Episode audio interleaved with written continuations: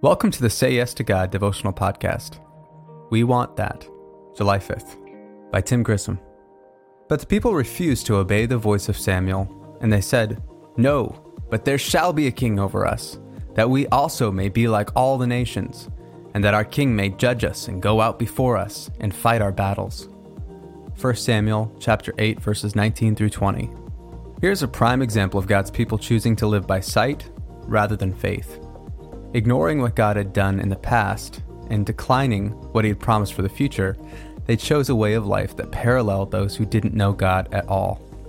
They demanded a king, a system of government that was just like the nearby nations. Never mind that God had something different, something better for them. They liked what they saw. Shame on those nearsighted Hebrews, right? But what about us? What do we do with passages like 1 Corinthians chapter 2 verse 9? What no eye has seen, nor ear heard, nor the heart of man imagined, what God has prepared for those who love him. Though we can't even begin to imagine what God has for us, are we not prone to delight in what the world offers us and settle in with just that? As C.S. Lewis wrote, we are half hearted creatures, like an ignorant child who wants to go on making mud pies in a slum because he cannot imagine what is meant by the offer of a holiday at the sea. We are far too easily pleased. So here's your next yes to God.